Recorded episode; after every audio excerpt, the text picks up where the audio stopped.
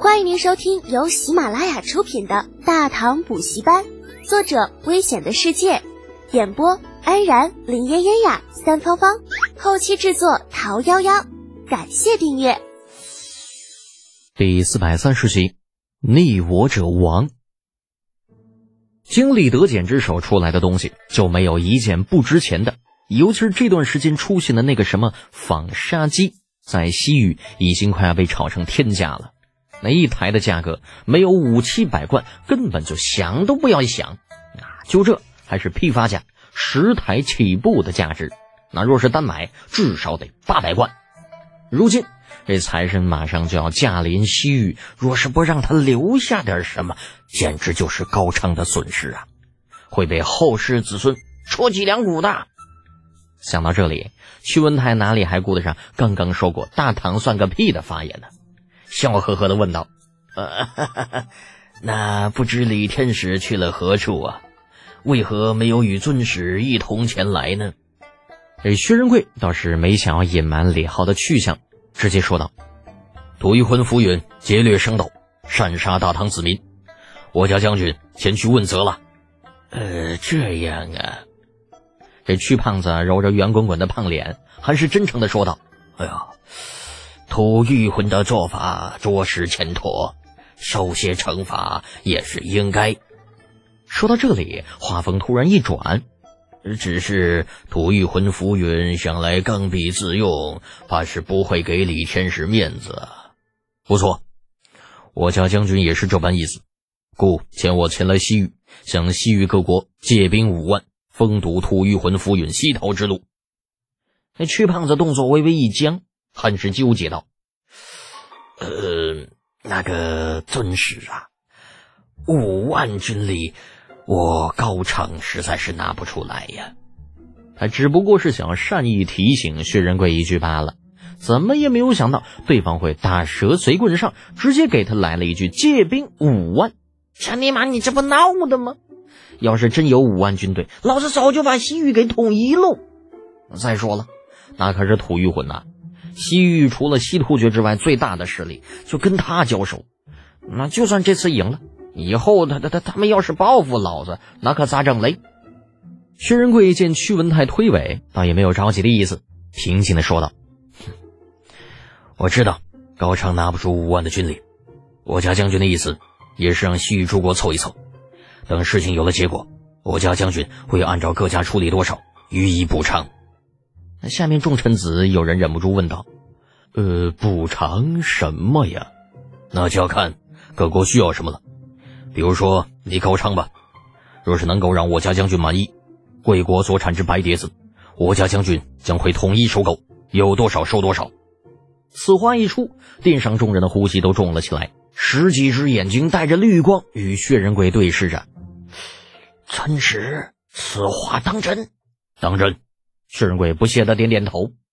那众人又看向了屈文泰，催促的意味十分明显。皇上，屈文泰也没有想到李浩会给出如此优渥的条件，竟然答应收购高昌所有的白碟子。要知道，高昌可是棉花的出产地呀，每年都会出产大量的棉花。若是真能全部卖出去，那收益将会比现在翻上三四倍。如果大唐真能大量收购，高昌必然会加倍种植，到时候收益比现在翻上十倍都不止啊！屈文泰点点头，笑着说道：“那既然这样，尊使可否让我等商量商量？怎么样？不会耽搁太长时间，大概两三日。”便会有结果，自然可以。薛仁贵站起身来，国主尽管商量，商量出结果之后，直接派兵去且末与吐玉魂边境即可。本使会在那里与你们会合。屈文泰一愣，呃，尊使要走？当然，既然高昌凑不齐五万兵马，本使自然要去其他国家看看。没给屈文泰拒绝的机会，薛仁贵抱了抱拳，转身走出大殿。任务完成。去下一城吧。至于高昌会不会真的出手帮忙，薛仁贵毫不在乎。毕竟临行前李浩说过，不管西域诸国答应与否，都不必与他们多费唇舌，只要找个小本本记下来便好，那待到将来把吐玉魂的事情处理完，自然会找他们一个个算账的。薛仁贵走了，走得干脆利落。就在高昌众人抱怨唐人无礼的时候，王宫外有人来报，说唐使离开之后留下一辆马车，并且言说这车内装有礼品一份。带着疑惑，屈文泰与众臣子离开王宫正殿，便让人将那马车上的几个大箱子卸下，完了打开。箱子盖打开的瞬间，众人不由自主地眯起了眼睛，面泛潮红，呼吸粗重。镜子。数个大箱子里面，每只箱子里都摆着一面镜子，光可见人，清晰到连汗毛孔都能照得一清二楚。呃，宝宝贝呀！屈文泰就像是一个乡下土财主一样，扑到镜子前，伸手想要摸一摸，又害怕把这镜子给摸坏了；想要抱起来，又怕给碎了。只围着一人高的镜子转了好几个圈才搓着手叫来侍者：“来人！”快来人，把这些宝贝装起来，给王妃送去，让王妃好好收藏。那啥，一边的众人全都傻眼了，全部收起来，给王妃送过去。那合着我们就只看了一眼了呗？这可是大唐使者留给高昌的，怎么地就成了你个人的私藏了嘞？众臣子中一老者跃众而出：“王上且慢。”屈文泰皱眉：“苏兴昌啊，而有何事？”苏兴昌瞥了一眼身后众人，上前一步道：“皇上啊，这些面镜子乃是大唐皇帝陛下赐予我高昌的，臣以为应该有更妥善的安置方法，若是收入后宫，恐会招人非议。非议个屁！你们都是羡慕嫉妒恨。”徐文泰翻着眼皮不耐烦道：“我乃高昌国君，唐皇赐下宝镜，如何安排，本王说了算。若是有人有什么非议，尔等可将之捉拿下狱。”皇上啊，三思啊！哎呀，我这个小暴脾气给你们脸了是吧？徐文泰把手一挥，一脸怒容：“三思什么三思？你们什么意思？以为本王不知道吗？不怕跟你们讲。”这是唐皇赐下的宝镜，就是本王赐给你们了。你们有几个胆子敢拿出来用啊？一天到晚都在想些什么东西呀？有那些杂七杂八的心思，不如想想如何调兵。别光想着拿好处，大唐的好处不是那么容易拿的。